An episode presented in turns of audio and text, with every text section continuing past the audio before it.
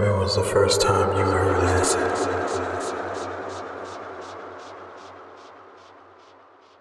Was it at the warehouse? Or maybe some dark club in Detroit? Were you at Lamb Maybe you were at Ministry of Sound.